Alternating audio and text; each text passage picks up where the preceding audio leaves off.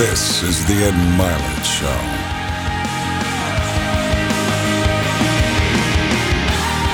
Welcome back to Max Out, everybody. Today's program is going to be one that you're going to remember for a long time. I have a feeling about today, based on our conversations off camera and the topics that we're going to cover today, I think are going to resonate with so many of you. So I'm really excited about today. The gentleman to my left played 13 years in the big leagues. 242 career home runs in the major leagues in baseball means you could flat mash. Hit over 30 home runs a couple times in seasons. Is a guy that I watched when he played, and I wish I could hit like he did. So, I wish uh, I could run like you did. well, your hitting got you to be a millionaire. My running got me a podcast. So, so, so but hey, as I'm sitting here, you're doing pretty well. we're doing, all, we're doing all right. And today's going to be remarkable. So, everybody, this gentleman to my left is Aubrey Huff. So, Aubrey, thanks for being here, brother. Yeah, thanks for having me on. brother. And just show him this real quick. Flip that there. That's the World This one? Series ring. Yes, sir. How about that? Is that beautiful? 2012. I didn't want to wear my 2010 when I. He, Yeah, it's a little cheesy if you overkill to have two. Yeah. I know how that Yeah. goes. Sure. anyway, um, let's talk about how you build a World Series champion like yourself, and but also I want to talk about how you build a life and how a man develops over time. The thing I love about Aubrey, and by the way, he's got a new podcast out. You should check out. You should check his social media out. We'll talk about that in a little while too. This is a real vulnerable athlete. One of the things I admire about you is your your ability to be real. Most athletes sort of put a face on, everything's perfect. I'm a big leaguer, I'm Superman, and you're real about life, your struggles, maybe even demons, Yeah. etc. But I want to go back because I think everybody, you know, would love to know a little bit about your childhood because I think it defines you. Yeah. You were six years old and you lost your dad. Why don't you share with everybody the incident that took place with your father when you were a little Yeah, boy? so I was six years old, and uh, we hard hitting right out of the gate. But uh, Mm. so I was six years old, and I was watching the Transformers on my grandmother's couch. And at the time, my grandmother and we lived in Texas at the time, Mm. around Arlington Stadium, and grew up a Texas Rangers fan. And my grandmother loved the Texas Rangers, watched them every night. And uh, my mom was working at Winn Dixie at the time, and my father was a uh, electrician at a, uh, local apartment complex. Hmm. And one day, my mom comes running into the house, tears streaming down her face. I'm hmm. sitting there watching my Transformers, as I said, and everybody's crying. My grandma's crying, my grandpa's crying, my hmm. sister's four at the time, I'm six. And she comes up to me, and everybody's circled around me. Your dad's been shot, Aubrey. He's not going to come home. Everybody's crying. He's, he just got murdered in Abilene, Texas. oh my gosh. And at the time, at six years old, you don't know how to take that. Oh my it, gosh. It doesn't hit you, right? So mm. you're kind of just in this shocked thing. You know, I, mm. I had no idea what to say, mm. and all I did was continue watching the Transformers, You just did. completely shocked. You know, it was one of those weird things. But uh, What was it like to watch your mom go through that? you know, it's weird because I see her um, hurting the way she did, and I just, for whatever reason, in that moment, even at six years old, I put on this mask, this front. I didn't even cry, and it was weird, you know. So uh, I felt that was very interesting. As I got older, and I look back at some of the issues I've had. Maybe it was something I didn't deal with as I got older, but I have since become to deal with it. I can't even talk about this back in the day. Is that right? If I was to talk about this, I would lose my mind, freak out, and not even want Mm. to talk about it. But uh, I've come to terms with that now, and um, you know, so it's interesting. After my father had passed, Mm-hmm. you know, I started getting into baseball a little bit more and more. And as a kid, I was starting to take to painting. I love to paint in acrylics, and as I said, I love the Texas Rangers growing up, and I, I was starting to paint this Texas Rangers logo. And it was on this canvas, and my mom comes home one day after work, and she goes, "Hey, I got I'm going to surprise you guys. I got two tickets or three tickets to the Texas Rangers baseball game. And I'm like, yeah, man, all right. So I thought to myself, all right, I'm going to take this canvas and I'm going to take it all the way to uh, the dugout during batting practice, see if I can get some guys to sign it. Okay. And uh, at the time, my grandmother's favorite player was Jeff Huson of the Texas Rangers. A little shortstop, didn't do much in the league, but she loved him. and uh, we're at batting practice, and I'm holding this sign up as a kid, and Jeff Huson spots it. Comes right over and goes, Hey, son, you paint that? And I said, Yeah, yeah, I painted that. And he goes, Wow, it's amazing. Here you go, buddy. You're my grandma's favorite player. he goes, Oh, that's sweet, man. Hey, fellas, come here, come here. Wow. He got about 13 other Rangers Wow. to come over and sign my um, painting. Rafael Palmeiro, Ruben Sierra, Juan Gonzalez, all these studs. Great players. Great players, right? Right. And these are the guys I idolized growing up. And as these men are walking by in their uniform, as a kid with no father, I'm going, Oh wow. oh, these are my idols. These are my Mm. father figures, right? And it was in that moment, at that game, sitting there with my mom, I fell in love with baseball. Wow. And we get in the car that night. I don't remember who won the game, could care less. And we're driving home, and I said, Mom, I know what I want to be when I grow up. And it was in that moment, that I knew, like I knew, like I knew I was going to be a Major League Baseball player. Oh. Just knew it. And if you buy me a batting cage and a pitching machine, I'm going to make the major leagues, and one day I'm going to buy you a house and a car. and my mom, with Winn Dixie's salary, she's Mm-hmm. like, "Yeah, that's sweet, honey," as you would expect any mother would say. And um, you know, for for about three years, I begged and begged and begged. And Mm. she saw me over those years, from six years old to nine, just take over ba- loving baseball, I lived it, I breathed it. I was watching Sports Center Mm. every night, idolizing my favorite players, Ken Griffey Jr., watching his swing. Mm. I was up till two in the morning. She didn't even know it, watching these guys. Right? I just lived baseball. And then it was Christmas of 2009, or I'm sorry, not 2009. I was nine years old. Yeah. And um, my sister, my mom, my grandma, my grandpa, and myself were opening Christmas presents. And every pres- present was open. There was nothing left of the tree. I had nothing, and I'm sitting there crying. "Ah, I've been a bad boy, right? And my grandpa is a Texas man, and he's like, you know what? Get up, boy. Get up, boy. Puts a blindfold on me. My mom, my grandpa lead me outside to the backyard. Open up the blindfold, and there was that batting cage Oh, with the pitch goodness. machine. And uh, as you can imagine, I hugged my grandma, I hugged my grandpa, Yeah. and they constructed that on their own. Built the, got the, the pipes up, dug the poles, the whole deal. I mean, on a Winn Dixie salary, my grandpa chipped in a little bit, but uh, it was in that moment I made a dedication to myself. I promised myself I'm going to hit 200 balls every single day until I graduate high school, and I'm going to make that promise to my mom come true to buy that house and car. brother.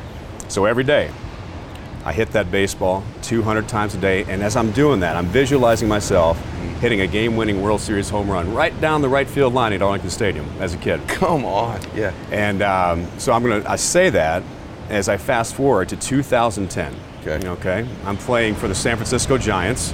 We're playing Guess who they're playing? Texas Rangers. Texas Rangers. In the ballpark in Arlington. We're up two games to one. It's game four. The score is nothing, nothing. In the top of the third inning, runner second. I step up. First pitch, cutting fastball off Tommy Hunter.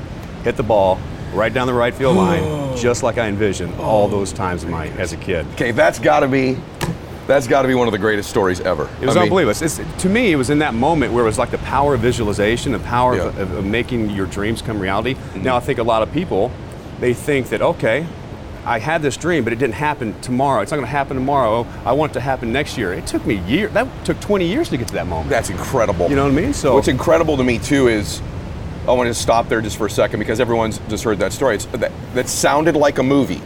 You just heard this. So your your dad is actually shot too, which we'll talk about in a mm-hmm. minute here with a 357. Correct. sir. Your dad shot. You're six years old, and a, he's a bystander trying to help somebody in a domestic issue. This man loses his father at six. Nine pro- goes to the game, gets the batting cage, promises his mom he's going to buy her a house and a car if she'll get him the cage.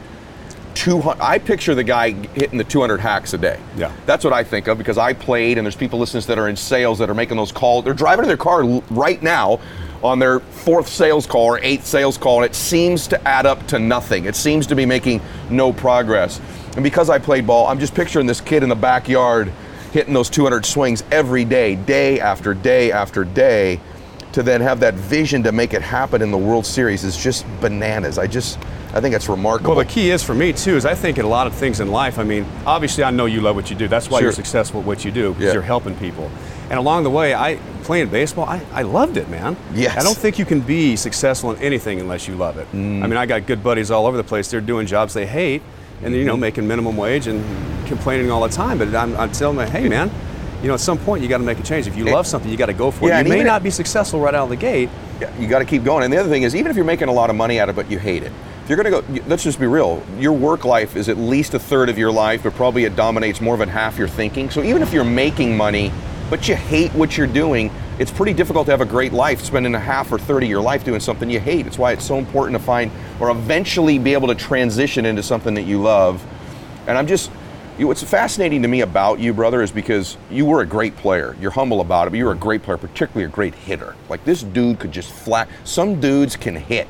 Something good thing I could hit because I didn't play defense very well. you said that I did it. You didn't say, they didn't put a, a, a fielding net in your no, but if They you can a- get the DH job, it's Right. the best job in the world. best job in the world. But I've just pictured this guy, and it, I love hearing the story because I'd watch you hit. I'm like, all right, he's 6'4", he's built like a Greek god. That's why he can hit. But nah, had a batting cage, 200 of them, keeping the promise to mom. That just That's Well, remarkable. Well, that, I think what's cool about that too is like I think when you're when you're out out there grinding every Mm. single day, if it's just for you, you're going to give up on yourself because I, I, I, that's the way I look at it. Yeah. Maybe not for a lot of people, but for me, You're it had right. Mm. to be selfless, right? And for me, that driving force was my mom, who was there for my sister and I, working that Winn Dixie, that double shift every day to, to get us through. Growing up in a double wide trailer in the trailer park in Texas, right? Yeah, so. right.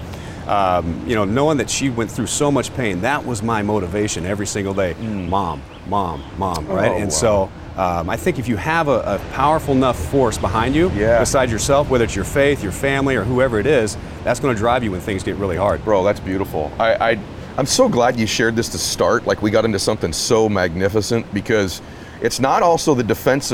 You know, the events of our life don't define us. It's the meaning we take from these events. And so, all of you probably had something in your childhood that shaped you that you're unconscious of. And that's the other thing I want to visit with you a little bit about. So, man, I'm stuck on this. Just picture of you rounding the bases, hitting this home run in the World Series that you dreamed all this Right. time. This is so beautiful, man. Well, it's, like it's interesting because that's funny you brought that up. So as I'm rounding the bases during that home run, Mm. I literally hit second base, and I happened to look up over the third base dugout at the second deck, where my mom and, and sister and I sat when I was nine, when I was six years old when she took me to that game. And when I hit when I hit second base, I could see myself eating a hot dog, looking down at me doing that moment, and I almost the next thing I knew. I was in the dugout high fiving my teammates. I had no idea. I kind of blacked out from second to home to all the way to the dugout. It was one of those surreal moments where life just went full circle. To, to realize the power of that, the grind of that batting cage and what I was able to accomplish for my mom. And what was interesting, you'll love this for what I was able to do with my mom. For those of you that are listening, hey, did you get her that house and car? Yeah, right. That's the next right? question. So uh, when I first got my first big league deal with the Tampa Bay Devil Rays in 2003, I signed for a three years, $15 million deal. And the first thing I did when I got that first check was, uh, "Hey, mom, let's have a let's have a son and uh, mom day. You know, I'm going to pick you up in the morning. We're going to have a great day." I had this all planned out already. She had no idea what was going on. So I pick her up for breakfast, and uh, so i she's like, "What are you going to do?" I'm like, "I don't know. Let's just go drive around." I pulled up into a since she's a redneck woman from Texas. We pulled into a Dodge dealership, and I said, "Choose." ah, it's a great. Choose, choose. So she chose a, uh, a Dodge Ram pickup truck, and uh, she, as we're signing the papers, you could see tears streaming down. So at the beautiful. moment, I was still kind of happy. I wanted to cry, but I didn't quite. this next one will. It made me cry. So I was like, "All right, mom, she's getting her truck. It's not the final surprise. Why don't you follow me?" So we hopped in my truck, and I'd had this plan for months ahead of time. And uh, she's pulling in behind me in the driveway of her new house Oh, the, the lady, the sales agents there, buy the, the, the sign that says sold with the keys. I'm looking at the rearview mirror. My mom almost rear ends me because she's like, "Ah." got this little little two-story uh, beach bungalow on the beach in St. Petersburg, and as the lady's handing over the keys, it was like Niagara Falls. Ed. Oh, that's so she beautiful, cried. I cried, and and even the agent was crying. That's right? so cool. So- you know so I'm glad you're saying this because on my show, we don't get to the actual stories like this often enough. We're like, this is the payoff. This is the moment. Like, I know people are driving or they're watching this or they're working out and like they're picturing that moment for their mom, their kids, their parents, you know, their siblings, whatever it is. And that's why it's worth hitting those 200 swings every day. That's why it's worth, by the way, you parents investing in your kids' dreams like your mm-hmm. mom did and your your your grandparents did there too. Like that's just beautiful. I want to ask you something though, because my favorite part about you isn't that you were a great baseball player. Because I don't think that's the most remarkable thing about you, even though if you took the percentages of people who have achieved what you've achieved, there's very few people walking on the earth. Like right now, I don't know the number.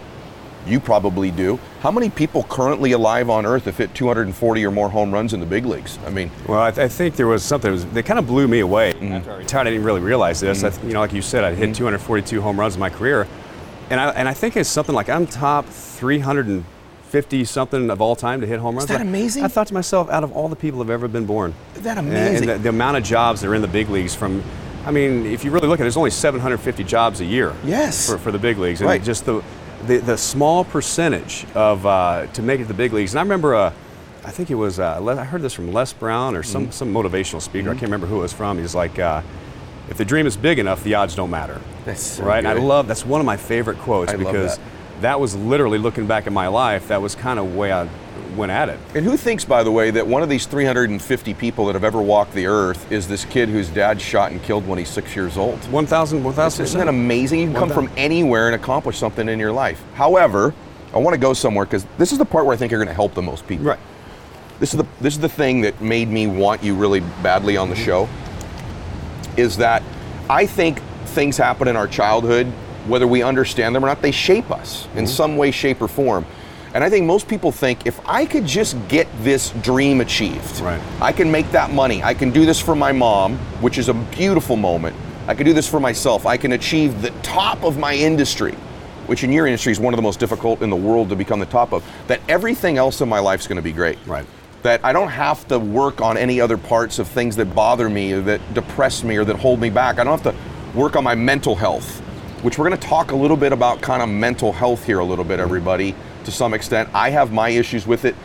There's the secret. People ask me, what's the number one thing that surprised you that all your guests have in common that are on your show? Oh, it's it's it's the mental health It aspect, is, right? Yeah. and they, I'll say one is that obviously I knew they were obsessed and worked hard. The thing that surprised me is the percentage of them, to some extent, that still struggle with finding happiness, with Right. finding peace, with mental health issues. Like that's the part that surprised me the most. I thought, well, and I should have known better, but these mega achievers.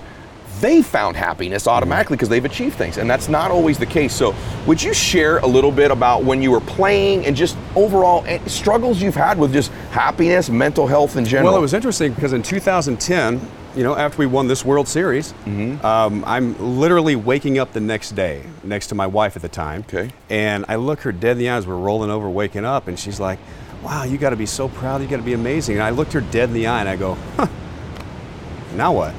Hmm. I was 35 years old. I had accomplished everything I'd ever wanted in my life. I won a World Series, made millions of dollars, beautiful wife, kids, all the toys, the gadgets, but deep down inside, I was still uns- unfulfilled. I chased a dream for my whole life, and now it's achieved. And now what? So there was this that identity of what I'm Yes. chasing anymore was gone. Yes. And so after that moment, I I went on a bender of Adderall, Mm-hmm. booze, just to try and f- to, to numb that pain, Mm. uh, to the point where I ended up in rehab in 2010. Where. Same year you win the World Series. that that off season, where there's kids in there that are 15 years old with needles in their arms, and Mm. I mean people with really pro- a lot of problems. I didn't think I had a problem, but Mm. I knew I needed some help, and so I was masking a lot of internal pain. I had everything, Mm. Yeah. right, everything, and so it was a de- right from then. After I won that World Series, I retired in 2012. Interestingly enough, we won the World Series in 2012. Yeah. But that whole season, I was a ghost. I was uh, having anxiety attacks every single day in the clubhouse. I mm. couldn't play. I was put on the 60-day DL. I was mm. basically staying home on road trips because I couldn't travel. I couldn't get on an airplane. Didn't you have one event, if you don't mind me interrupting, where the first big one, you Absolutely. literally took off? It was right? 2011. I'm in New York. It was mm-hmm. about three in the morning, and uh, I had to go to the bathroom. Mm-hmm. Went to go take a piss. You know, mm-hmm. come back out, and the room started shrinking in on me. Mm. My heart started racing. It felt like uh, my, I was sweating, but yet I was freezing. Hmm. It was weird, and I thought to myself, "Oh my gosh." Oh, I, I just went on a t- probably had 12 beers that night and 15 Yeah. shots too, so Right. I probably didn't help my situation. Sure, sure. And uh, so the room's closing in. I'm like, oh gosh, I think I'm having a heart attack. That's the first thing that went in my mind. No way I'm going to die in this hotel room. It's three mm. in the morning. We're in New York, and I'm pack my bag right then and there. I'm zip it up, and I just go. Full, full from the clothes I had on the night before, smelling like booze and mm. just gross. Get in the cab, go to the airport, and I'm literally getting a ticket to Tampa to go see my family. Now, as I'm going through this, I'm still freaking out. Mm. Heart's racing, I'm dripping sweat. The lady at the counter's like, You okay, sir? I'm like, mm. Yeah, I think so. I think so. Just trying to get through it. I'm at the gate waiting to get on, excuse me, mm. get on the plane.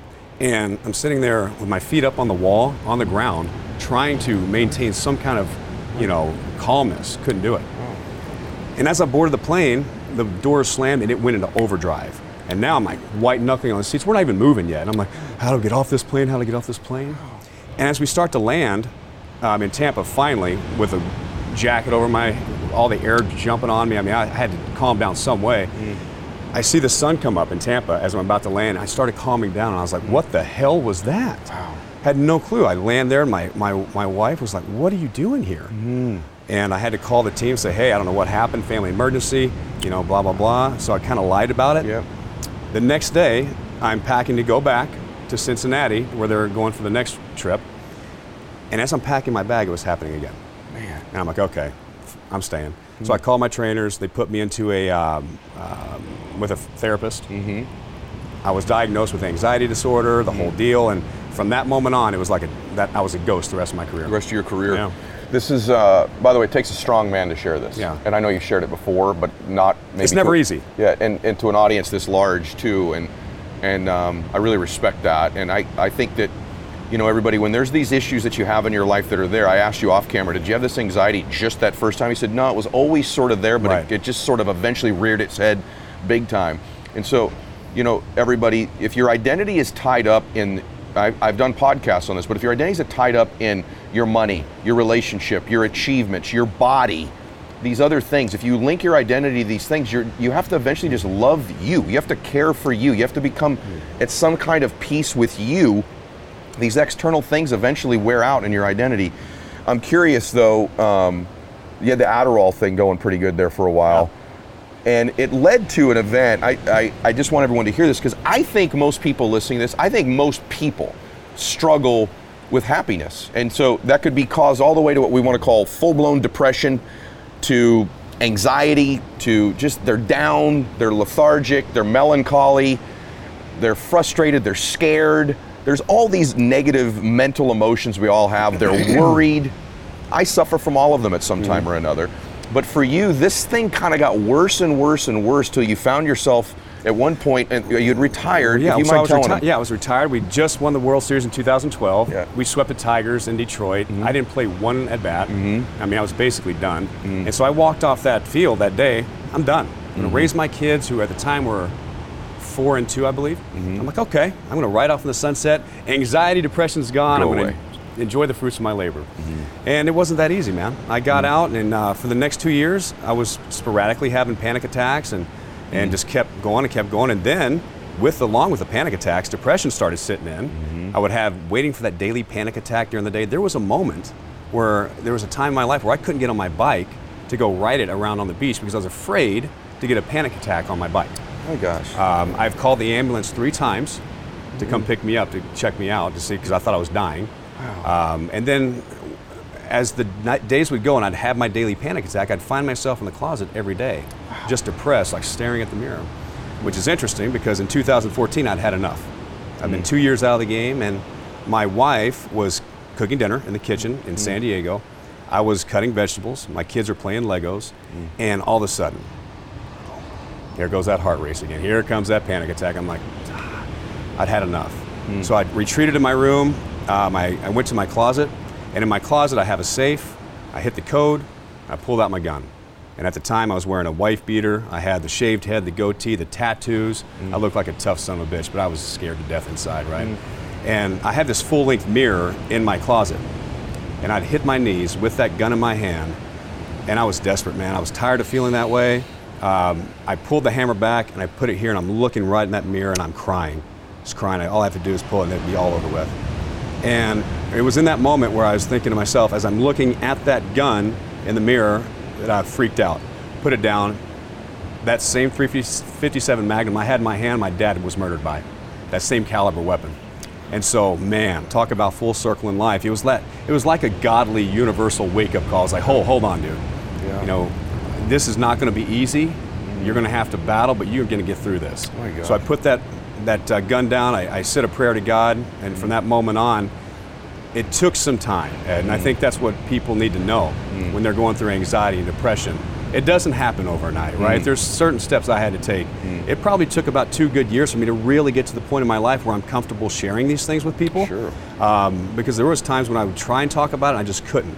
But I think for me to heal was diet, it was exercise, it was taking care of how I uh, myself from drinking aspect, kind of cut down on that. Obviously, the pills were gone, but I think more importantly, anything is that the ability to be vulnerable enough mm-hmm. to go out there and tell people about it and talk about it. Because when you mm. talk about these things, mm. you, it no longer holds power over you. And so once I was able to say, you know what, this does not scare me, it does not shame me anymore. Mm. For the people out there that are driving, listening to this, dude, if you're struggling with this and you don't let anybody know, it's going to eat you alive. Hmm. You got to let it out. You've hmm. got to talk about it, and you got to be vulnerable with it hmm. to the people you love the most, your wife and kids. And I, you know, I, I unfortunately I got divorced last year, Yeah. and a lot of it was not because of my wife. It was because of my issues that I've had was so bad. Yep. It was hard for her to get over. Let's was- stay on there for a Yeah. second. Um, I'm so grateful for you, bro. Thanks, bro. because uh, you're helping a, helping millions of people. And I want everyone to picture this again. You've got millions of dollars in the bank, Yep. beautiful family, and you're set for the rest of your life, great home, you can do whatever you want all day long. And this is what I want everybody to hear. You think your job's stressing you, or you think it's the person in your life that's stressing you, but what happens is we get go to emotions in our life that we become addicted to. If one of your emotions is anxiety or stress or fear, the thing you're using right now to give you that emotion may be your career, like you were in mm-hmm. baseball. It may be another person. You think, well, if I switch careers or I switch the person, I'll lose that addiction to the emotion. You don't. You find another place to generate the same emotion. So it may move from your career to a person, to your money. So the, the thing to be aware of is that you're addicted to that emotion. You're addicted to what, how that makes you feel. There's a pattern you're running. So the anxiety wasn't just your career because you took the career away, the anxiety was still there. Right. The depression was still there. This is a powerful thing for everybody to understand. The second thing I'd ask you though, so I want, I want you to be aware of that. I agree with you that the awareness and the talking about it helps it lose a lot of its power over you and ask for help. Talk to people. Mental health, everybody, is become something that is not this taboo thing anymore, okay? It's just like it- mental health is the same as you got an injured knee, an injured back, an injured. It's an injury to you. It's something that if you talk about and get help, you can heal. And so I want to. And by the way, some of you that think that well, I'm using medications or alcohol. Okay, oftentimes those are masking agents, and I just want everybody to understand this. When you remove that drug or that alcohol, sometimes this monster that's hurting you is bigger now because the masking is gone, and you're going to need to deal with it eventually. So, could you take them through a couple other things? If you were given someone's listening saying, I'm somewhere from totally depressed with the 357 at my head mm-hmm. to I'm just bummed out a lot and I'm not happy. What were some of the steps you did take talking about it, sharing with other people? Was there something you did? Therapy, faith? You said diet? Anything you'd share Well, I think specifically? the one the one thing that I did right out of the gate first and foremost was I would wake up in the morning early before everybody got up, before Mm-hmm. the kids got up, and the craziness of my day started, and I'd give myself an hour to uh, whether it's reading the Bible or or reading a, a self-help book of Mm-hmm. some sort, just to get my mind in a positive frame right out of the gate in the morning. Okay. Um, you know, I, then I would get my kids off to school. Um, you know, my wife at the time would go do what she does, and Mm-hmm. and then I would go to the gym. And I, at the time, I was watching so many YouTube videos on motivation. I wish I, s- I saw you back in the day. I would have put you on there. But uh, so I had all these YouTube videos that were like downloaded on like a MP3 in my, you know, so I could listen to it while I worked out. I wouldn't even listen to music. I was listening to positive, encouraging, uh, motivating talks with a little inspirational background music with guys like, uh, you know, Les Brown, Tony Robbins, your Sure. boy and uh, guys like that. And I would just work out as I'm rewiring my brain with the endorphins naturally from working out, yes. and that positive, uh, that positive talk that's going on my head all the time, and um, a- along with diet. And so I, I went on this incredible, just like journey of the ne- last next two years. But I will say this: the depression was there at times. The anxiety was still there at times. The panic attacks were getting less and less and less. Okay. Uh, it wasn't daily. They started gradually going down. Um, even today, I still have anxiety. Sure. I'm sure as you do too. I do. But it, it does not overtake my life anymore. And Mm-hmm. I think that's the biggest thing is so many people think that, you know what, I shouldn't ever have anxiety. I shouldn't ever have depression. But we all have seasons of it. Absolutely. And Mm-hmm. It's okay to accept it and say it's not. It's just a season of my life. So well and it's, said. And it's not going to control my life. The one thing I think is, and by the way, you may, if, if you have an extreme situation, there may be a chemical issue that you need to address. One thousand percent. For the vast majority of people, it's not that, but for there are some, and I just want to make sure that we're clear about this. For some of you, it may be a chemical issue. For the vast majority of us, it's a program we're running, a pattern. And what you just said is so important for the people that I've coached, that I've worked with in my life too. It will only be a constant program that keeps it at bay. In other words, when you're running a program for many years of your life, since you're a six year old boy, of course, there was anxiety, even though you weren't processing it. You were running that anxiety program from the time that conversation happened about your daddy to, to this day. And so when you run a program that repetitively over and over again, don't ever think, I got it, it's gone, I'll never have it again. The thing that keeps it at bay is running a program in reverse, whether that's someone who drinks and they're in a, pro, a 12 step program they run over and over, whether it's meditation or working out or the fitness. You better keep a program or it's going to rear its head again. It's part of your programming now.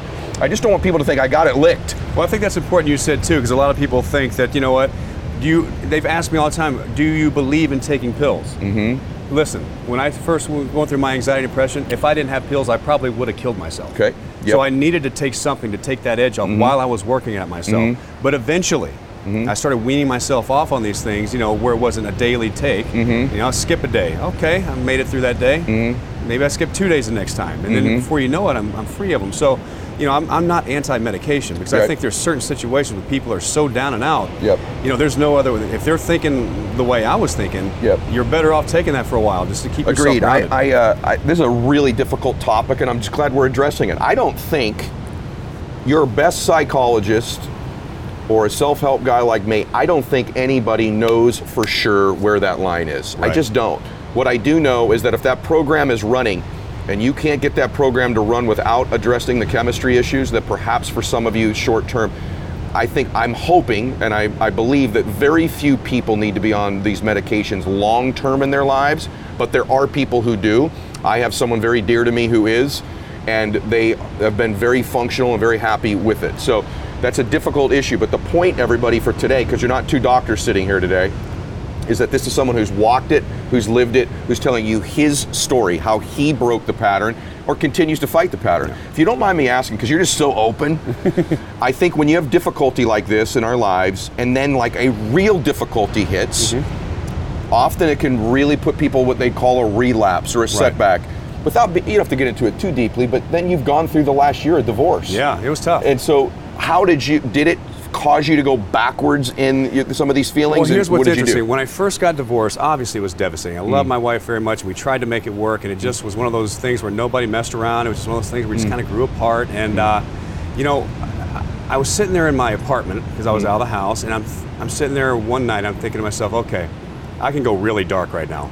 Mm. I can go negative town because I know how to go there, and I go to the bar every night, Mm. get drunk, and go out and just do whatever I want to do. Mm.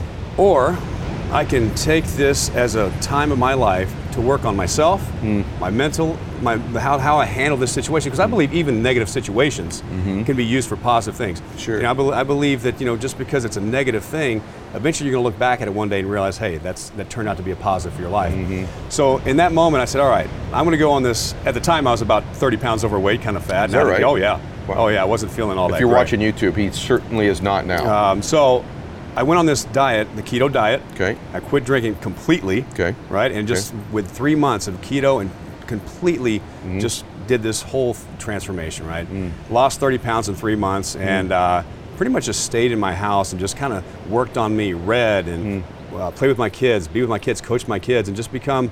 You know, instead of going to a dark place, Yeah. which a lot of guys can, it was so close for me. I was so close to doing that. Good for and, you. And I think it could. A lot of people will succumb to that, and Mm-hmm. it's unfortunate because um, you know what? With my relationship with my ex-wife now, it couldn't be better. Mm. That's you great know, to so hear, I bro. think For if, your kids, if, too. if I would have went on that dark side, Mm-hmm. it could have ruined our relationship as co-parents. It could have ruined my relationship with my kids, and Mm. um, I'm sitting here today proud to be the man I am, and through that experience. Now, I wouldn't wish a divorce on my worst enemy. Mm. Sure. But uh, it was something I did go through, and you know, I learned a lot, not only uh, relationship-wise, but who I am as a man and who I need to be for my next partner. I'm real proud of you. That's Thanks, wonderful, man. That's uh, that's wonderful that you made that choice. I I'm thinking about um, what you've said about all the mental health issues. It's just making me think. And one of the wonderful things about talking about this is, I think people who have anxiety or are down or worry or have fear, all the way over to the depression spectrum. I think most people think they're abnormal. Yeah. I think they think this is something not normal about me. I'm going through it all alone too. alone. Yeah. And the and I'm really glad you said that. And the truth of the matter is, it is normal. And you're choosing to go through it alone if you are, and you don't have to. There's so many people that want to help you. We're here to help you. My show's here to help you. Aubrey's new show's here to help you. You don't have to go through this alone. There are people you could reach out to by phone, by text, who love you more than you realize. And it's not that I'm giving you permission to live that way. I'm saying it's part of the human experience, and things happen for us, not to us ironically enough, as crazy as it sounds, part of your dad being gone at six years old, as tragic as it was, happened for you and not to you. One thousand percent. From the stories I've heard from my mom, I love my dad. He actually during that uh, w- during his murder, he actually pushed a woman out of the way from getting shot, so he saved a life. Wow. But uh, from- Wow. yeah. From Wow. from what I've been told from my mom, I mean, he was going through a really really tough time himself. Some of these same And, things, huh? Yeah, they Yeah. were actually going through a divorce at the time, which I didn't know. Wow. Um, he had his demons as well. So you know, it may be one of those things where you know what? What if What if? stayed alive, And I and wonder, who I wonder if there's, I- you know, I wonder if there's an element of when you lose a dad that young that you want to prove yourself, and that helped with the 200 swings a day. Mm-hmm. do you get the batting cage if your dad's there? You know, like there's all these things that it was part of your journey. And the truth is, everything in our life happens for us, not to us. If we choose to believe that, and then we take meanings from it that serve us. And so, everyone just be evaluating if you've got these issues, the meanings you're taking from events, right? Like an extreme situation. You and I, w- if we walked up the street right here and there was a car accident, we watched somebody get killed, they died in arms, we'd both, our meaning would be this was tragic. Right. That's an extreme example. Mother Teresa said the most blissful, great moments, honoring moments of her life were that she could be with someone as they were passing, hmm. that she could be there as their soul transition. So, same event, two different meanings, and that's an extreme event, right? So, evaluate the meanings you take, because you did that in your apartment. This divorce could mean this, where I go dark, or it could mean this, where I work on myself. And that meaning you took caused you to take the better action. So I know we're going deep here today, but this is. Did you think you'd be with an MLB player who mashed on TV for 13 years and be talking about these well, that's issues? the thing, man, because I think it's so important. That's part of my healing as a professional athlete, right? And you know, you played ball, and Mm-hmm. Yep. you, so you get it. You're taught as a kid, as you're growing up, to put this mask on of nothing can Yes. get in your head. Nobody's going to hurt you. Nobody can hurt you. And you, no matter what, like that pitcher's not going to see me being afraid. Yeah. Right. And so when you take, you, it's very hard for an athlete to take that mentality of mm. being a warrior, not being afraid, and then take it into your home life. Yeah. You just it's hard to switch that off, right? Mm. To be vulnerable with your wife, to be mm. vulnerable with your kids, mm. and because it's it's by no fault of our own, we just don't even realize that we are just naturally trained to be that kind of person to be so shut down from emotion. Yes. Because I mean, we can't. The media is at you 24/7. You know, the fans are at you 24/7. So you build this wall around you, and it's so hard to get rid of that wall, especially for the people you love the most, and that's the people that are coming on my pod- podcast. Some of the ex-athletes and some of the current athletes. I want to stress to them lean on those people that have loved you the most out of the hmm. game or while you're playing because those are going to be the people that will be with you when you're done with the game. Because i mean that's hmm. when you're done with the game it's done with you like that. There's no gradual send off it stops like that. You stop hearing from teammates. You stop hearing from your organization. You stop hearing from fans forget about you that identity that we talked about Yes. earlier is stripped Yes. and so it's a tough transition so we touch a lot on that with my new podcast and and i love talking about this How do they get the and- podcast? Let's let's get them to Yeah. find you. Where do they go to find you on Instagram and on your podcast? So Instagram, or, Twitter, I- wherever you yeah, want. I'm to on find you. Instagram at at HuffDaddy76. Okay. I'm at tw- Twitter at Aubrey underscore Huff. Okay. But my um, my podcast is called Off the Cuff with Aubrey Huff, and it's Okay. on just launched last week. Okay. So my first two episodes are up. They're Okay. on iTunes right now. That's Okay. going to be on Stitcher, Google Music here soon. Okay. But I think Apple's it's like 90% of the listeners anyway. But It was, but we'll put all of those links up on the screen on YouTube as well. Speaking of the identity thing, we got a couple more minutes. I've enjoyed this. It's like flying by. It is, it Because there's not been a wasted second. Right. And what, that was both of our goals before we started. let's like let's just get into the great stuff. But I, I do want to ask you about this identity thing because you said like your MLB career. You know, I work with a lot of athletes.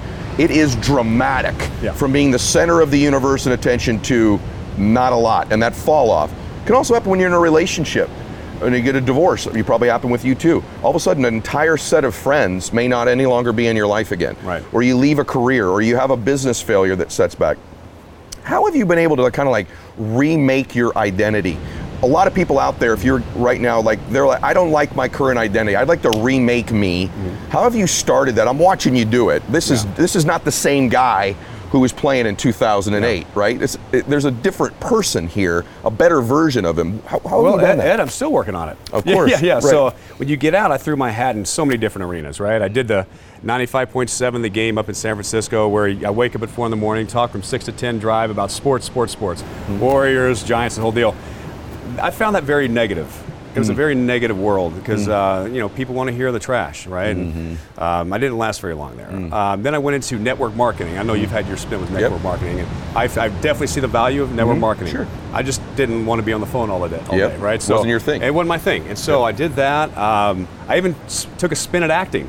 Okay. And hell, I even tried to make a comeback with baseball because That's my, right. Mm-hmm. my, my, my identity was so tied up in being a baseball player. That's all I knew. I was so desperate to come back at 40 Mm-hmm. that I made it, started making a comeback, and people thought I was losing my marbles. I think I was, but, but, but, uh, you know, we, you just try so hard as an athlete to try and to, to replace that identity that you were for so long. Mm. Yep. And then there has to become a time where I think in the last couple of years I've done that, where I'm like, you know what? I was blessed to have the life I've had. Yeah. Let's move on. Mm. Let's raise my kids, Mm-hmm. and let's give back to other people what you've learned in your life. There Because it was go. Mm. so much about me for so long when I got, what am I going to do? What am I going to do in my life? Am I going to do this? How am I going to be relevant again? And then all of a sudden, the last years, I, you know what? Let's get this story out. There's a reason I went through all this stuff, the tragedy in my life, the divorce, all this stuff that's coming. I think it's an unbelievable story for people to hear. So Yeah. if I can let that out and let people out there know that that uh, they're not alone in their struggles, man, that's that's a that's a big purpose. That's So- my new identity. So that's right. You, you, you just crushed that. So let me say my version of that to you because I think it's perfect what you just said. The way that you begin to change your identity is exactly what Aubrey just said. And what it is is that you use, you find now at this stage of your life what your calling and your purpose is. The irony is your baseball career wasn't your calling. The irony is the mosaic, the story of your life from that six year old incident all the way up to now has put you in now to your purpose. You're in the prime of your life. You're using your story mm-hmm. and your purpose and also your natural giftedness. You're articulate, right? You have a great voice. The way you when you tell a story, I can picture you running around the bases. And so that's that's why this is your time. And for those of you listening to this, the pathway to that new identity is finding your new purpose, your new calling that will, and it'll always be towards the contribution of other people using either your story or your giftedness, your natural giftedness to that end. You've heard me say this in my podcast, whether it's your math skills, your speaking skills, your art skills, your nurturing skills, listening skills, compassion, passion, intensity, your concern, your love, your faith, whatever those giftednesses are in the service of other people, that's how you build that new identity. You crushed that right there. You crushed that right there. All right, last question for you.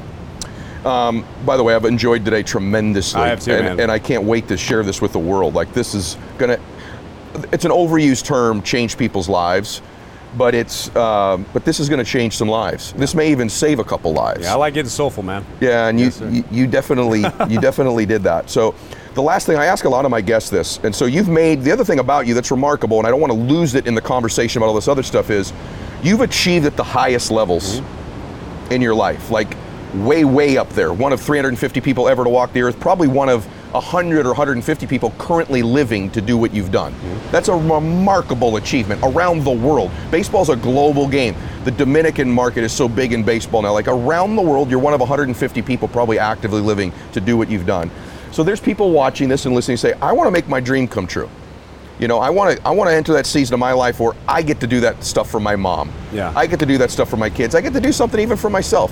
What would your advice be towards chasing that dream and creating a transformation? They're not on the path they need to be right now. And Aubrey Huff had a cup of coffee with you for a couple minutes. You say, "Hey man," or "Hey lady, consider these couple things. This will help you chase your dream." Well, I think it's uh, I think it's just you have to sacrifice. You know, you Mm. got to sacrifice uh, a lot of your time to do what you really love. And and what I what I hate. I coach my kids, right? They're Yeah, 10 and 8 years you're doing old. it today. And I and I and I um, I'm really active in their lives, and I Mm. want them to be the best men they can be. And and I don't necessarily care if they play professional baseball, whatever it is they want to do. I want to I want to be passionate about what they love. Mm. But I always tell them, and I think this goes for everybody. And, and I can't stand when I hear somebody say, you know, I've had coaches tell me this growing up. Better have a backup plan, a plan B or plan C. To me, that's an easy way out. That's a cop out, right? Mm-hmm. I knew, like I told you earlier, I mm-hmm. knew, like I knew, like I knew I was going to be a Major League Baseball player. And that was my plan A. I didn't have a backup plan. If I mm. didn't make it Major League Baseball, I don't know. It didn't ah. matter. That, I knew it. I had this delusional quality because when I, I was in high school, I hit 300 with one home run my senior year. Man, Not necessarily the stats No. of a future professional baseball No. player. I had to walk onto a junior college, gain 20 pounds of muscle, hit a growth spurt, hit 17 bombs, went to University of Miami, made All American, it took off. Many people would have quit Mm. in high school and gave up. I still had a delusional dream in myself, and I knew that I was going. If I had a backup plan, I would not have. Mm. Shoot. I would not have went to junior college to walk Mm. on. So, to me, take that dream, that that A plus dream in your heart, and if you love it, chase it. It may not work out immediately, but it will eventually if you give everything you got to. Brother, that was gold. I just released it. This won't come out simultaneous, but I released today Mm-hmm. my interview. I was telling you, I've only chased one guy, which is Sebastian Maniscalco, to do my show. Right. His point of the whole interview was I had no plan B. Yep. I was going to be a famous stand up comedian. There was no plan B. There was no five year plan. I was going to go work at Motorola. I was going to do this. You burn the bridge. You get on the other side of your dream, you burn the bridge, and you just pay the price until the dream happens. I right. love that. That was Well- so good, brother. Thank you so much Yeah, for today. thanks for having me on, man. It's been a pleasure, brother. This That was is- fun. It was fun. It was. It flew by. I It can't did, even get it over did. it. It. Thank you. Yeah, man. Make sure you're following Aubrey's podcast, following him on social media.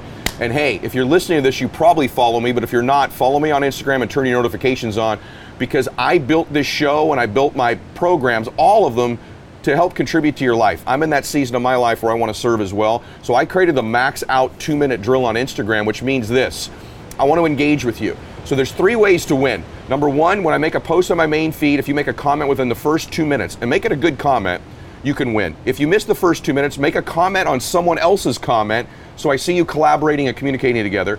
Or third, just make a comment on this is the main feed on every post I make every day. And we add up at the end of the week. Anyone who posts at any time, eight hours later, nine hours later, 10 hours later, if you just post every single day a comment, we pick a winner from there as well. And the winners win all kinds of cool stuff. Ride on my private jet, tickets to see me speak, coaching calls with my guests, max out gear, my book, you name it. So engage with me there. I want to connect with you in the max out two minute drill and learn more about you and help you make your dreams come true. So please do that every day. I post between 7:30 and 8 a.m. Pacific time, which is 10:30 and 11 Eastern, so you'll know when I'm coming. All right, everybody. God bless you and max out your life.